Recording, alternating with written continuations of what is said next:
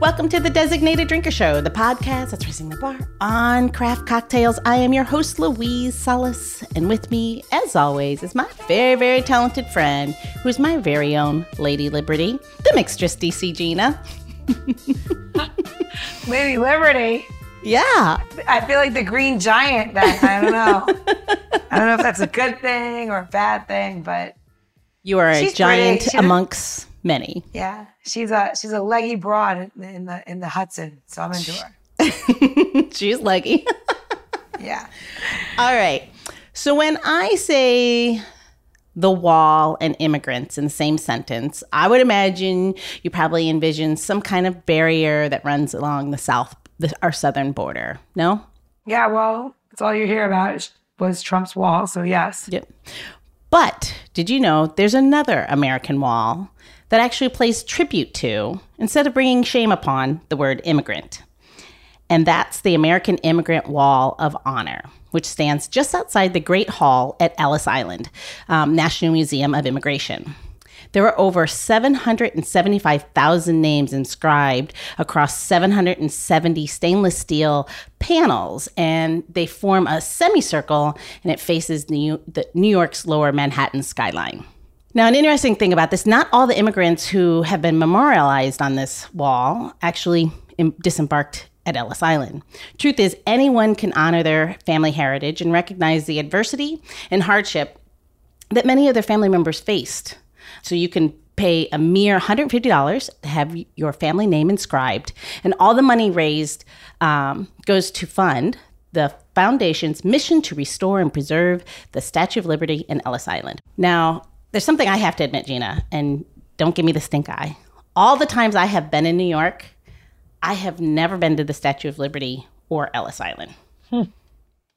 Yeah, Well, you definitely all the yeah, well, you definitely didn't grow up there because that's definitely something we did. But my great grandparents came through Ellis Island. So my aunt Teresa was the youngest of 10. And um, it was a big honor for my Finelli family to have their plaque at Ellis Island. So we all went. Oh, cool, cool. So you your your family name is on on the wall. That's Yeah, yeah. awesome. yeah. That's awesome. And then we went to Flushing for food. So there you go. Because that's, 'cause that's what we like to eat. So there you, there you have it. so when you were a kid, did they put you on the ferry every year, or like was it a like a Circle line. typical? Get it correct. The circle line. Yes. What what does what what is that? The Circle Line is the name of the ferry that goes to Ellis Island and to uh, Liberty. Gotcha. Yeah. See, told you. I, I I know not. I know not. So I have to correct that. I know. So let's go to New York. Go get go to Flushings, get some food, and then we'll do the we'll do I'll the put whole a thing. cocktail Yeah. together. We could drink it on the boat. Oh, awesome. Yeah. It's illegal, but I'm like a- totally okay with that.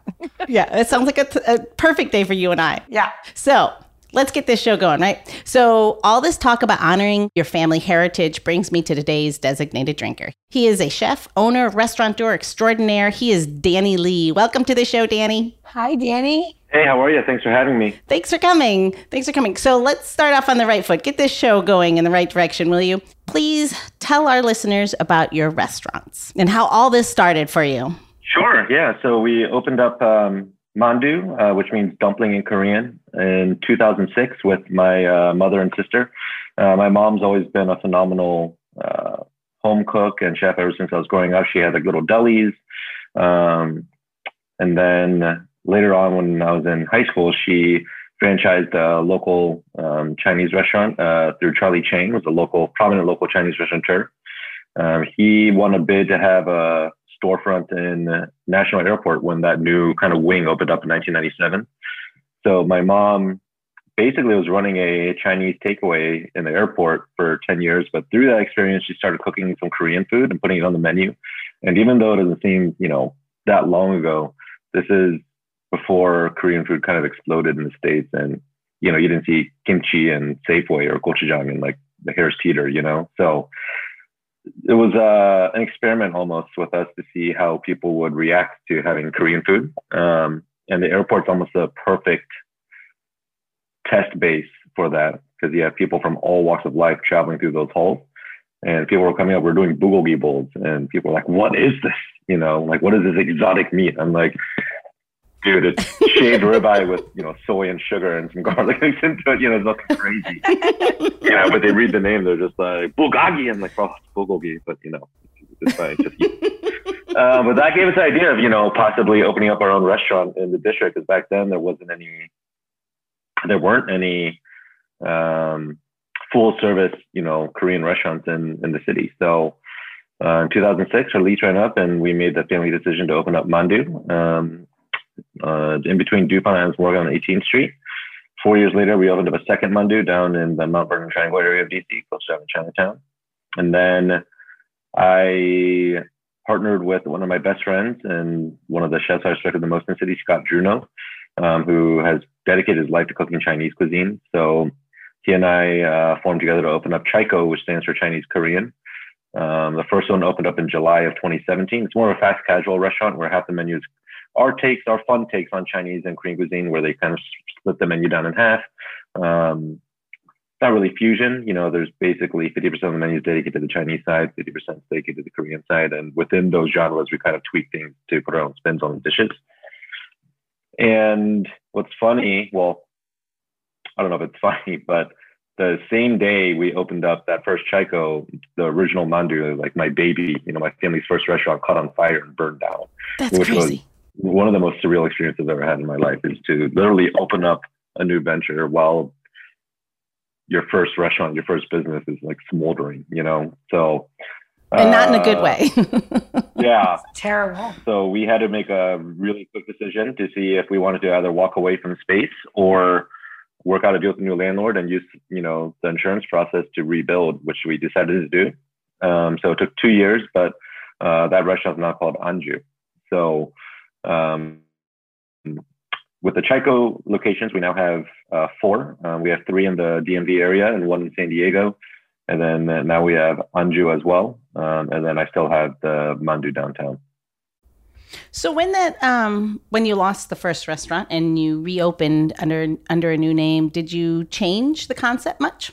Yeah. So uh, first of all, it gave us an opportunity to do some remodeling that we thought we were going to do anyway. So there's nothing like a fire where it destroys everything where you can kind of start anew. Um, and I had played around with the concept of Anju actually at Mandu several years ago, where we hosted this uh, monthly event where we invited some like you know, my good friends who cooked around the city to cook with me late night to do um, kind of like a fun experimental Korean, you know, pop up. Um, which kind of built steam. So ever since then, I always had in the back of my mind that I wanted to open up a concept called Anju. So Anju literally translates to food meant to be consumed while drinking alcohol. So we wanted to be very bar heavy, but also we wanted to be very creative and not be held down by the notions of authenticity or tradition, you know, which Mandu very much is. Um, and I think there's a need for both, you know, in any ethnic cuisine in the States, I think there's a need to have restaurants that are paying homage and tribute to the historical traditions of the cuisine and stay true to that and try to do the best versions of, of those beautiful dishes.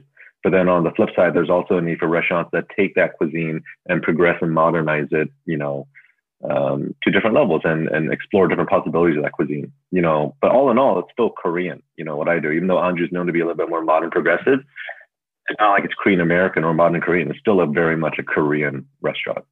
It's kind of funny how that becomes almost a taboo, maybe because there were so many bad versions of that. But I always find it really interesting when very traditional food takes on this new twist, and very, it just feels so creative. And again, I to your point, it doesn't it doesn't mean you're abandoning um, old traditions. You're just introducing it in a new way. I think that's that's awesome.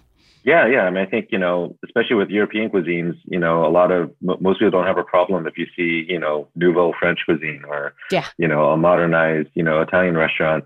Um, but for some reason, with Asian food, anytime a chef tries to not even recreate the wheel, but you know, just explore different avenues of that cuisine, then they are immediately labeled, you know, fusion or you know, Americanizing or Westernizing that cuisine, and I'm very much against that. You know, it's, that, that, that. when you were when talking about that makes me think. You know, when I lived in Hawaii, you would Asian food what fusion is the wrong way it, it, to describe it because it's different because it's in the islands and you have different influences and it's mm-hmm. years and years in the make but no one thinks it's less than it's it's um you know the the food the pacific rim food just takes on its own space so um yeah yeah yeah, yeah. but it's also a culture that is mostly asian um uh population so you do get a great mix yeah i was just in maui three weeks ago nice um yeah and it was uh amazing, you know, driving around and tasting exactly how you just described, you know, kind of the combination of several cultures, you know, um, kind of combining together to create this own kind of novel cuisine. It's amazing. Absolutely. Absolutely. Did you make it over to Maui Brewing while you were there? No, um, we we had a pretty packed schedule, but also was you know the first vacation we had taken in 16 months. So honestly, there are days where I just wanted to do nothing besides drink a pina colada next to the pool. So exactly. Um, it looks beautiful. Trust me, I saw those pictures. I was like, good for you. you deserve it. There's a lot a lot of pivoting during um, COVID and yeah, and also because of that came a little pop up that you did, right? You haven't talked about that that's still go an ongoing pop up out of your store. I egg you. Oh, Fred at CHIKO Capitol Hill. So Scott, um, you know, always had this idea in his head of doing a breakfast concept where it's very simple. You know, find really good bread, um, you know, griddled very nicely, uh, perfectly cooked fried egg, seasoned, and then your choice of protein. You know, and so we tried to be as local as possible. So my family is friends with. Um, uh, a couple that runs a Korean bakery in Annandale called O Bread. Uh, and they're an amazing, amazing Korean pastry shop, but they make delicious Korean style milk bread or milk loaves. So we actually get our bread through them. Um, and that actually is 50% of our success there is because the bread's so good. Um, it's so good. We partner with Logan Sausage for our sausage meat. Um, we do local specials where we've worked with, you know, local smokehouses to get brisket. Um, you know, we'll do a crowd special during the season, you know, once once coming up. Um, but it's been um, something where we thought would only be, you know, two to four weeks where we're just testing it out. And we're going on several months now. Um, and just keeps on building and building where, you know, we might have a concept out of that. Um, you know, people are calling for for more. So, you know, we'll see where it goes. Um, it's definitely been uh, eye opening for us. But yeah, you know, we appreciate all the support for it. It exploded. Yeah, it's great.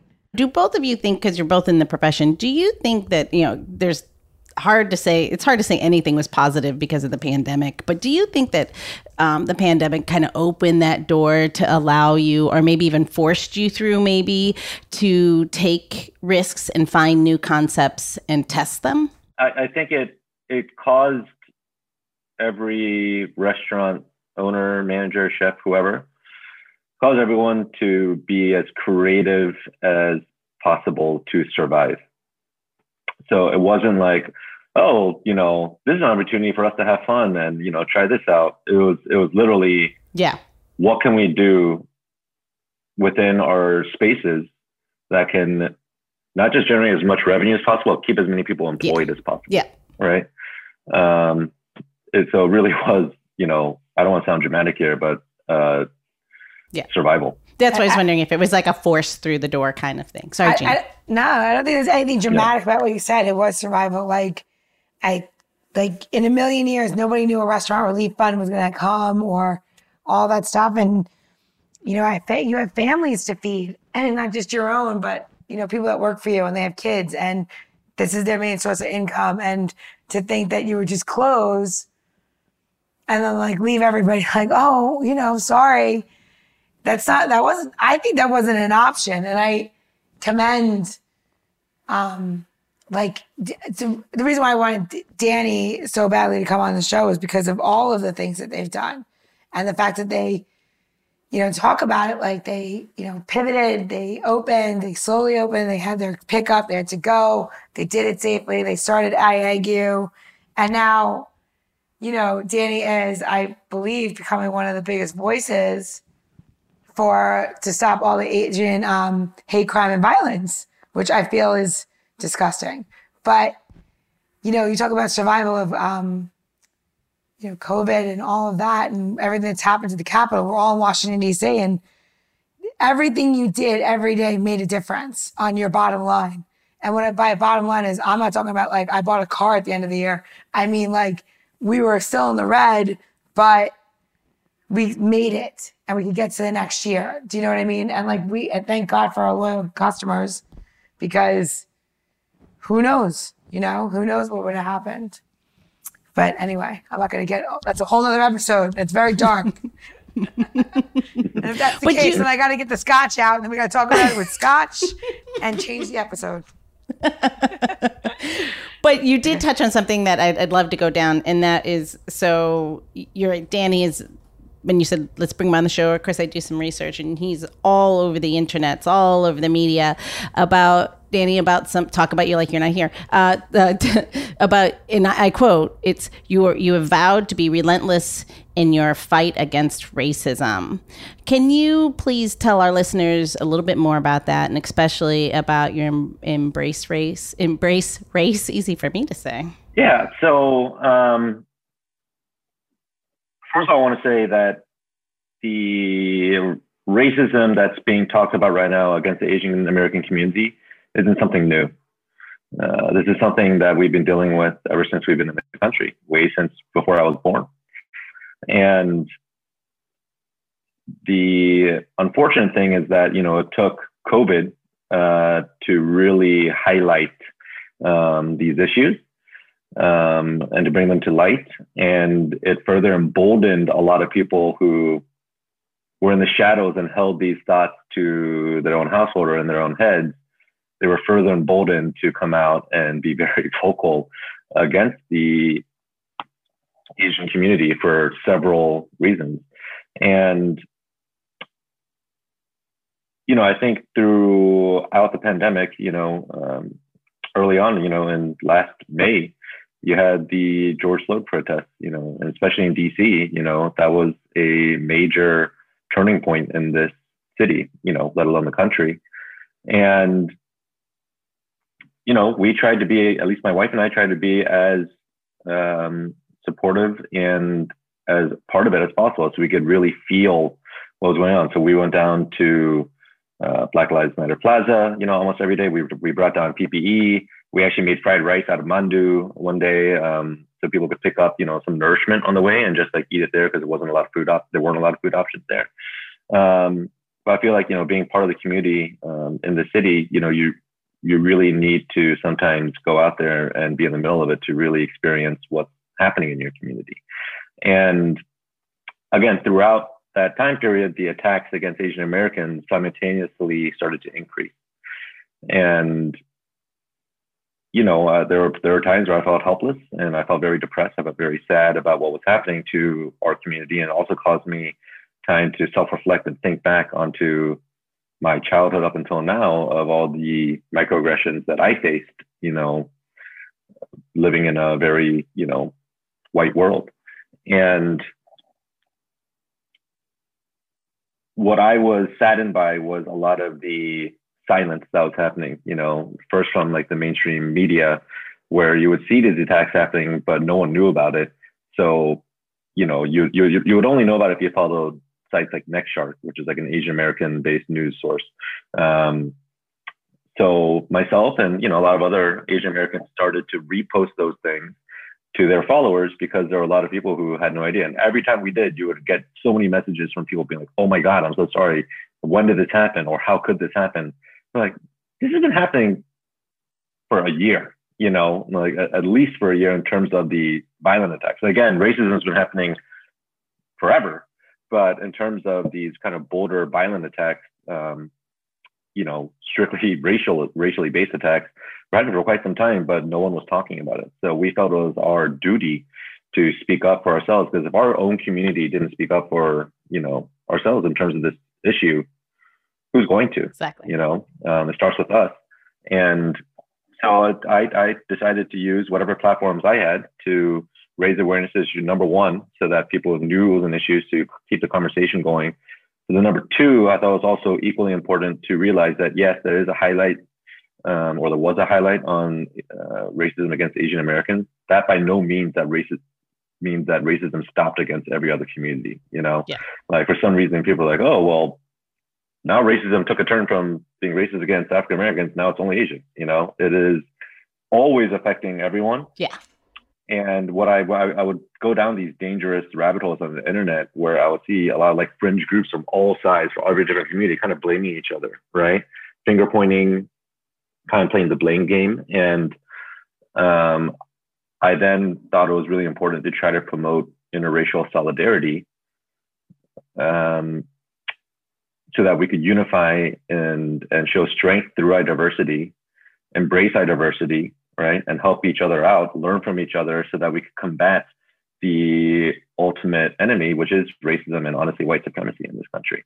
And some of the systemic biases and systems that have been ingrained in our society to help other people realize what this problem is and how we can move forward. So I found this group called Embrace Race, um, which is a wonderful organization um, founded by uh, a couple, um, Melissa and Andrew. And their whole mission is to fight racism by providing tools to parents, teachers, educators, counselors to teach young children on anti-bias and anti-racist, you know, issues. Um, you know, through education, they feel like they can really shape, you know, the next leaders of our society. You know, and I, I'm, I'm a firm believer in that. And it's not just for one community, not just for Asians, not just for Asian Americans, not just for Latinos. It is as a whole, right? And I thought that was very important to showcase that. So we put together a dinner at Anju um, with a very diverse uh, lineup of talented chefs. Um, and we, in one night, raised $20,000 for Embrace Race. And then through there, a lot of other chefs and a lot of other restaurant groups um, started doing their own initiatives, donating to Embrace Race as well. Um, I actually was in California for work at the San Diego CHIKO, and uh, there's a group out there that did a four week long series um, benefiting Embrace Race as well. So again, it's been um, it's been weird, you know, uh, being this vocal about it, but I think that also ties into the whole concept of being Asian American, especially for my generation in this country, is we were we were raised not to be vocal. We were raised to be docile and to acclimate in society and keep our heads down and study and become a lawyer and doctor and just you know be a contributing member to society in our own quiet way, right? And what I now know is that we were programmed to do that so that to feed into the model minority myth, you know, and that's why I continue to be vocal, which is why I said I'll be relentless, is in the hopes that if I can inspire, you know, a fellow Asian American or even non-Asian, right, to to be vocal and to stand up for us, right, to stand up for these issues and to acknowledge that we have problems and to, you know, use whatever methods they possibly have in their arsenal to to combat racism. You know, I find that to be a win.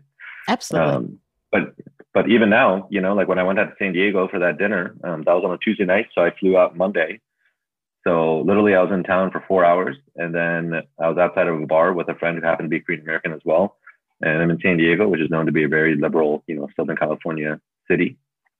And I got called. This guy walked through the parking. I was like, "What are two Japs doing outside my bar?" And not even his bar. And we're like, "What?"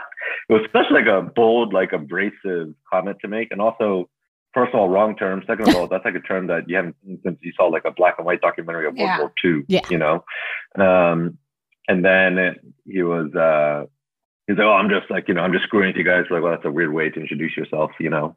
And then he's like, oh, I used to do business in Japan and Korea. And I was like, oh my God, here we go. And he, he follows that statement up with, what the rest of you flat face people. And like, oh my God, man, you know. So apparently he's like known like locally to be, you know, uh, abrasive, an abrasive person. Yeah. yeah. So uh, he got kicked out of the bar and actually he's been kind of banned from that bar and from several other restaurants after this happened. Um, which you know I applaud you know the local restaurant and bar, bar association there for doing that. But I told that story the next night at you know the dinner we were doing, and I stopped telling the story because I I saw the audience members like mouths kind of drop open, like they're shocked that could happen in their town, you know. So I was like, the amount of surprised faces I see here means that there's a problem. Absolutely. You know? Means that you're mean that you think your your community is immune to this And this is why we're doing this dinner. This is why I am advocating you know, as much as I am, so that there's no way for us to progress as society if, as a society, we don't identify the problems that we have. Right? We don't acknowledge that there is a problem in the first place. And that is why I'm being vocal, is for us to realize that there is a problem so that once that acknowledgement happens, we can together come up with a solution. You you mentioned something early on in that when you were talking about um, about being taught to be more docile, being taught not to talk mm-hmm. about it. Um, my father was Mexican, came to the, my grandparents moved to the States when he was three. It's like 100 years ago, very different United States. But my father would never talk about it because then it showed weakness in his mind. Yeah. So you never acknowledged. And it was crazy because he would be like, well, that doesn't happen to me, meaning himself. Although, and, and he would almost deny that racism, although he was incredibly racist himself, uh, but he would deny that there, it, it, not deny, it's just that would not admit that those things happen because we would have these arguments. I was that daughter that challenged it all. And I would say, well, you know, they say those same things about us. And he's like, oh, no, they don't say that about Tony Mendoza or his children. And I'm like, uh, yeah, they do. you know, it was that, mm-hmm. it was that denial that my, it, that my father, um, that was his rule. You just, you never admit it because then it's, then it was showing a sign of weakness, which is unfortunate. Yeah, I think that's, that's, that's the other part of this is that you know, a lot of um, Asian Americans, you know, from my generation, think that showing vulnerability is a bad trait, right? Like asking for help is wrong. Um, and we're at the point right now where, as a community, we need to ask for as much help as we can get. And it's okay to ask for that. It's okay to show vulnerability. It's okay to show that we're not well. Um, and not just with what's happening now. I think in general, you know, I, I think it's there's been a societal change where it is fine to say that you are not okay, right, yeah. and that you need help. And you know, the more we can, as a society, embrace that, you know, notion, um, you know, I think we can go a long way, not just racism, but for mental health issues, you know, um, etc. I think that you also mentioned. I don't. The enemy here is not another person. It's it's a mindset. It's racism itself. It's hatred itself. Mm-hmm. Um, that's a that's a major hurdle. But you're right. It's going to take all of us to acknowledge uh, and un- understand and be uh, empathetic to each plight. Yeah, and you know, I don't have the answers. You know, the amount of calls and messages I get from people, right? Uh, honestly, a lot of white people. Sorry. Um, and you know, kind of my no, no, no, no. You're, you're not one of them. Uh, but you know, fellow restaurant owners or you know managers or leaders or whoever that will literally ask me, um, "How do I end racism?" I'm just like, "Oh my god, what what kind of question is that?" Like, if I had that answer, I would win a Nobel Peace Prize. You know, like oh, that is that is that is a ridiculous question. Or they're like, you know, how do I stop the hate? I'm just like, you, you can't, you know, but we can make progress. And the and what I tell everyone is have it starts with direct conversations, right? have these uncomfortable conversations, uncomfortable conversations with your staff, right? Um, have these conversations with like you know the your inner circle, um, and bring it up and force them to acknowledge you know that there are problems in our society. I know? think it's also just starting and, with yourself too, realizing where your because we all have them. We all have prejudiceness against certain mm-hmm. things and things that you can't control or things there are things that i think the conversation first starts with just within yourself to realize where is where is where is that within you um, but there are a lot of there are a lot of people who for some reason or another do not want to self-reflect and realize that it's hard. might might have systemic bias right yeah. within them and they're like oh well you know i have friends of all races. That means I'm not racist or I'm not prejudiced, right? Yeah. Like that's a very dangerous thought. Is that you know systemic racism doesn't mean that you know that everyone in society is going around like you know calling each other racial slurs every day. You know, systemic racism is something that's ingrained in our society. It is ingrained in how you walk down the sidewalk, right? It is ingrained how you move or not move out of the way when someone's approaching you. You know, like. Yeah. There's simple things like that in your everyday life that you don't realize are a product of yep. bias, you know, and that's what we need to realize. Glad it's not a big deal. yeah, no. I'm raising two kids, and I, and I think about that a lot because I grew up in New York and I grew up in a very mixed community. and wasn't wasn't quite like that where I grew up, you know. And you know, I think about um, where my aunt lived in Flushing, and you know, my, I told you my family immigrated here from um, Italy. You know, you, you I saw you saw a lot in New York growing up as a kid, and I try very hard now to make sure I point out things to my children. And I said, that's not right. You don't do that. And and Black Lives Matter and and all of that. They were like, they didn't understand like what that meant. And I really tried to explain to them that, you know, they're like, all lives matter, mom. And you know what I said to her? I was like, what we're trying to say is that you need to appreciate that black lives need to be heard. And talking about, and one of the things, Danny, that like gets to me the most is how do we, and, and I'm not saying you, you have the answer, but raising your children and giving them the respect of culture is a big way, at least what I'm, at least what I'm, my parents raised me to respect people's culture was a big way to take down the walls of what being racist is. Because understanding culture and where people come from is a big hurdle. And at least in my family, that's how it was. And I'm trying very, very hard for my children to not see it that way.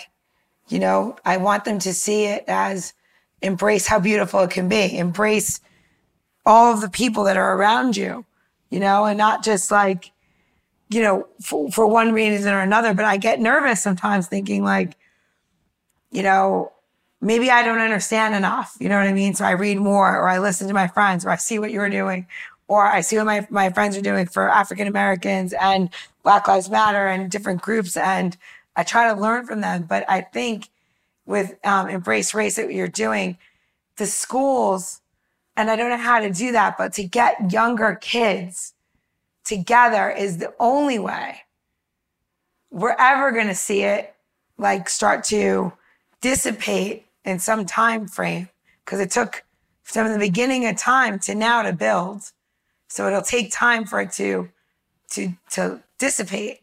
Yeah.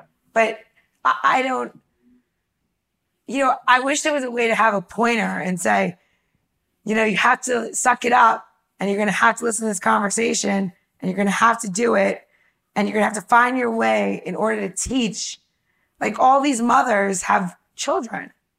And, you know, unfortunately, in parts of our country, and our city that we live in now and everything, you know, people don't think the way that we think. And I kind of like, mm-hmm. I want you, I want you, I want, I want EmbraceRace to like really follow up with that. Like go to the schools and like, how do I put them in the school here where I live, you know? And, you know, what does that mean? Is there a material? Is there a class that we could teach online for kids so they, they begin to understand each other? Cause like, I just, it's so easy for them to fall into wherever they are. And it doesn't matter if you live in an all black community or an all Asian community or an all white community. It's very easy to, to listen to what your parents are doing or saying. So is the school a good way to around try to eliminate some of that that you may be hearing at home? It is a good way, but you know what, and and that it is a it is very idealistic for us to think that you know, the public school system will implement these changes. I mean, for years, the African American community has been trying to push for more inclusion in school classes, right? And, and just in public schools in general to spend more time talking about the history of African Americans and some of the atrocities that happened to their community through slavery, right? Um, and civil rights movement up until now. And instead of just having like a two page thing being like, oh, slavery happened, but then it ended, we're good now, you know? Yeah. Like it, it is such a false narrative that's taught in schools. And I don't think it is anything progressive or left leaning or whatever to to include that factual history in our schools, right? But the fact that it isn't is a problem. And the fact that there are so many parents that rebel against the thought of that being taught to their children in their schools signifies a huge problem in our society, right?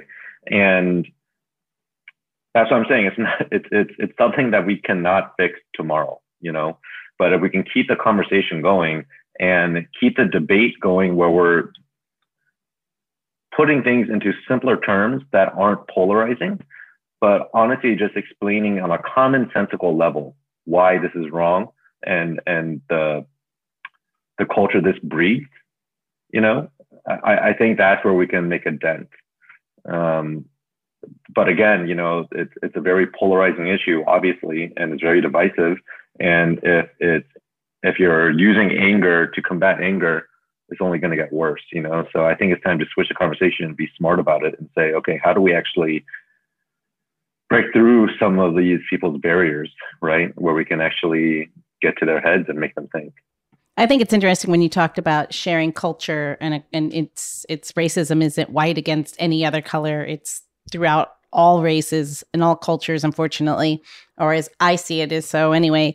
Um, but I think when you start introducing, knowing people, like even as, as simple as I'm sure in, uh, for kids, when you're teaching them cuisine or different traditions and learning different cultural um, behaviors and tendencies, I think what that does is it starts to break down the barrier, especially in children, because they just learn these are just other people. They're just mm-hmm. people that have um, different ways. And it's as a ch- and a child is just a sponge that in, instead of filling them with hate you're filling them with understanding and appreciation for another culture. I think that and, and it's not at a space that it has to be empathetic or it, it's more of just an absolute uh, absorption an absorption space where they're just really being exposed to new things. And there's no reason to be sorry because they're just learning and they're mm-hmm. just learning about new yeah. things.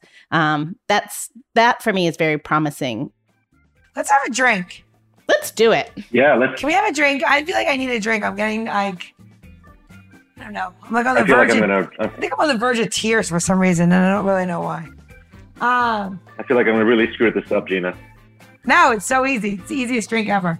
Um, all right, so so we're gonna make a cocktail, and I'm in, and I have to tell you, I I have the privilege of knowing Danny, but um, I wanted to make a drink that was kind of uh, something that you would sip and uh, enjoy, and it had many layers. And for me, bourbon or whiskey is something that has many layers, and champagne. And I think um, the cocktail was very kind of thought out for you because it it has um, you know something that's you know the bourbon in it, which is like a really rich and um, lovely thing, and then it has champagne, which means to lighten it up. And I call it the soulful because I really feel like, um, Danny, I feel like that what you're doing is all from the insides. So I, I made this cocktail for you. Oh, thank you. Yeah, it's so I I don't normally do that. I normally have some sort of cocktail I want to make, but like I really thought about you and like what I I don't know what I kind of envisioned for what this would taste like. If it was a way I could describe what you've been doing over the last um, time. So I hope you enjoy it or or you hate it. I don't know, but we're gonna make it. So here we go. So we're gonna use one ounce of Maker's Ma- Maker's Mark, and we're gonna put this in our blender. And if you don't have a blender at home, no problem. You could definitely just um, shake this over in a shaker tin, shake it over ice, and then you'll pour the champagne after. And then we're gonna use one ounce of ginger syrup. Oh, sorry, three quarters of an ounce of ginger syrup. And we are going to do three quarters of an ounce of lemon juice and I know that if you listen to the show, obviously fresh is best. Take the time, squeeze the lemon. Please don't buy lemon juice from aisle five in a yellow container. Okay? So we're gonna squeeze that in. There's a big lemon today. Those are so gross. What the big lemons? Or oh, the plastic the, ones? The, the lemon, yeah, those and the lime ones are so bad. Yeah, you want to know it's really embarrassing? They're called ciciglia, so it's like from Sicily, and it's just it's just so sad to me. Anyway, all right, so we have all that in there. And now you're going to take your champagne, you're going to pour that in, and you're going to pour about three to four ounces. And I wanted to say this is um, a really another alternative. If you want to make a lighter uh, cocktail, or you want to have happy alcohol, you could definitely use soda water in there as well, or seltzer. Then you're going to use um, that one cup, uh, one and a half cups of ice, and then we're just going to put it on top of our blender. and We're going to blend. And what you're looking for is a nice loose consistency so it's a pourable drink. And if it's not able to pour out of the blender, then you might need to add a little bit more um, alcohol to loosen it up. Nothing wrong with that. I'll always add a little bit more alcohol, but you know, let's blend.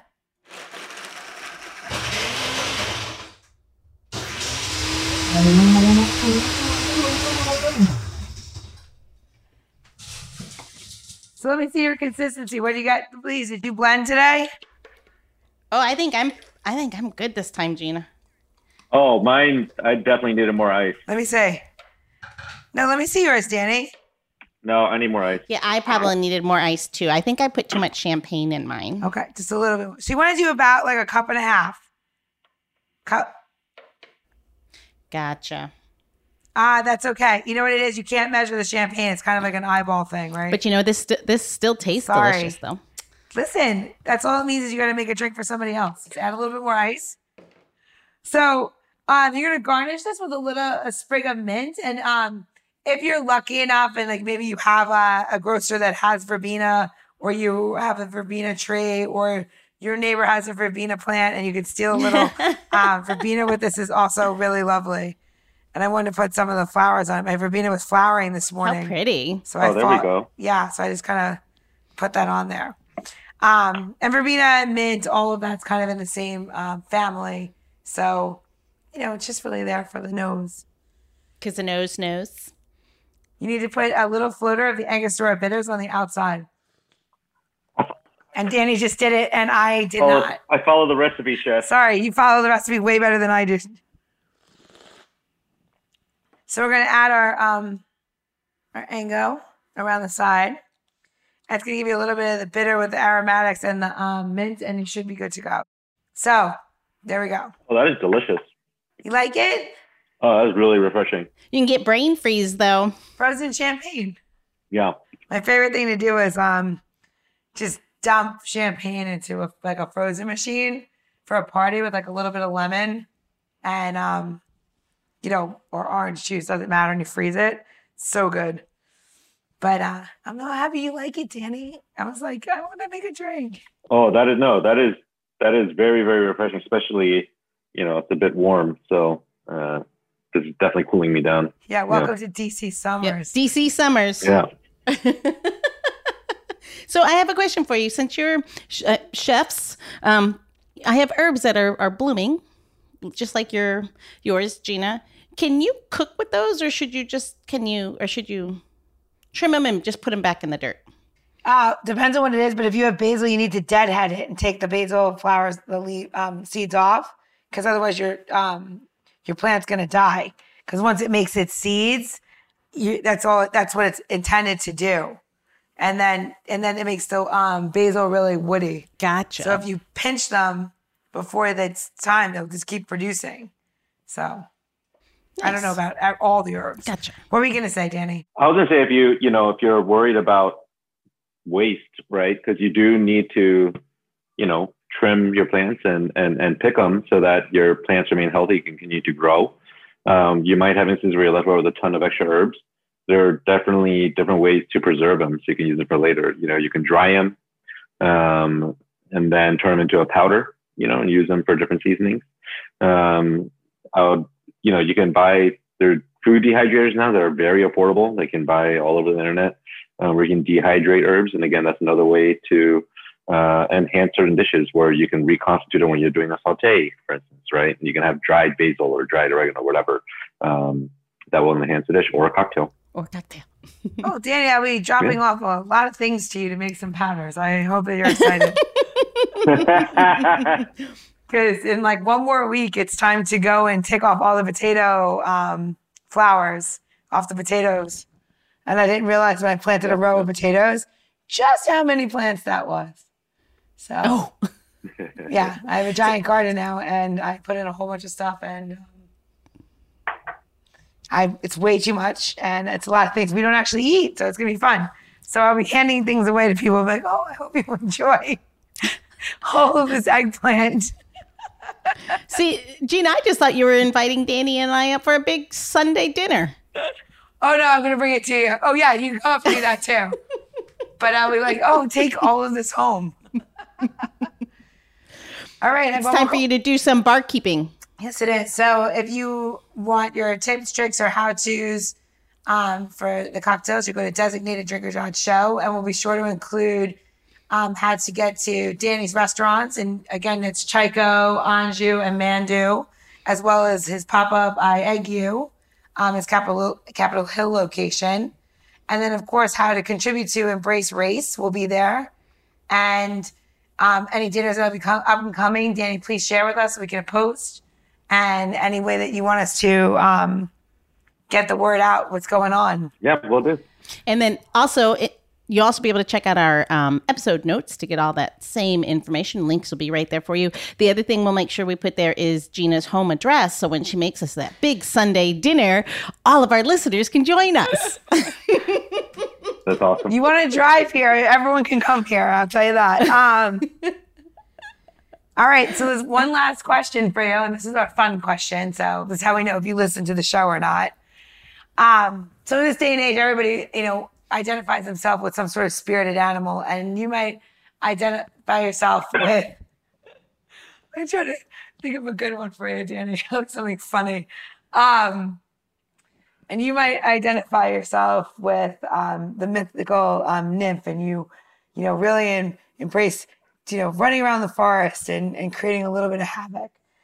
So if you could be one spirit ingredient, either for cocktail or for food, what would that ingredient be and why? Oh my God. Um, I was not expecting a question like that. Um, First thing that comes to mind is usually the best answer. I don't know why, but I was thinking of shiitake mushroom. okay. Because runs around the forest and causes havoc. I don't know. no, it uh, you know, it it's um, it's it's it's quiet, but it provides you know a lot of flavor and um, it's subtle, right? Um, it's the base for a lot of different you know uh, soups, stocks, you know um, dishes that you know uh, it's kind of just always in the background, um, and I think that's kind of how I like to be is you know hands in many things, but kind of you know taking a step back into the background. I like That's that awesome. answer. I do. I like it. It's a base. A base is good. Ooh, got through that one. well, Danny, I want to say thank you so much for spending so much time and enlightening us and giving us ways to contribute to a better tomorrow. Thank you. Cheers. Cheers. Cheers. No, thank you for having me. Cheers. Cheers. The Designated Drinker Show is produced by Missing Link, a podcast media company that is dedicated to connecting people to intelligent, engaging, and informative content. Also in the Missing Link lineup of podcasts is Rodger That, a podcast dedicated to guiding you through the haze of dementia, led by skilled caregivers Bobbi and Mike Carducci. Now, if you're looking for a whole new way to enjoy the theater, check out Between Acts, an immersive audio theater podcast experience each episode takes you on a spellbinding journey through the works of newfound playwrights, from dramas to comedies and everything in between. Find Missing Links League of Podcasts on Apple Podcasts, Spotify, or wherever you find your podcasts. Please don't forget to subscribe, download, and review the shows. Your review helps our shows reach new audiences. To find out more about Missing Link, visit missinglink.company. That's missinglink.company.